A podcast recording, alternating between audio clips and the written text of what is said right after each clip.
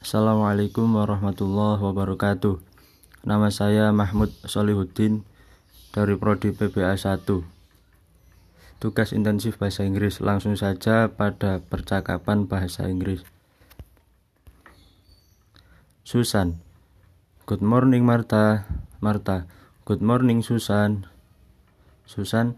Finally this day is our final exam. Did you have a good sleep last night? Martha, that's a good question. I can stop thinking about this day. What if I fail? Susan, don't worry. Everything is going to be alright. Martha, I hope so. So, did you study last night? Susan, of course. Martha, that's good. It will be a problem if you are not. Susan, let's go to the class. The final exam will be started soon. Martha, okay, let's go.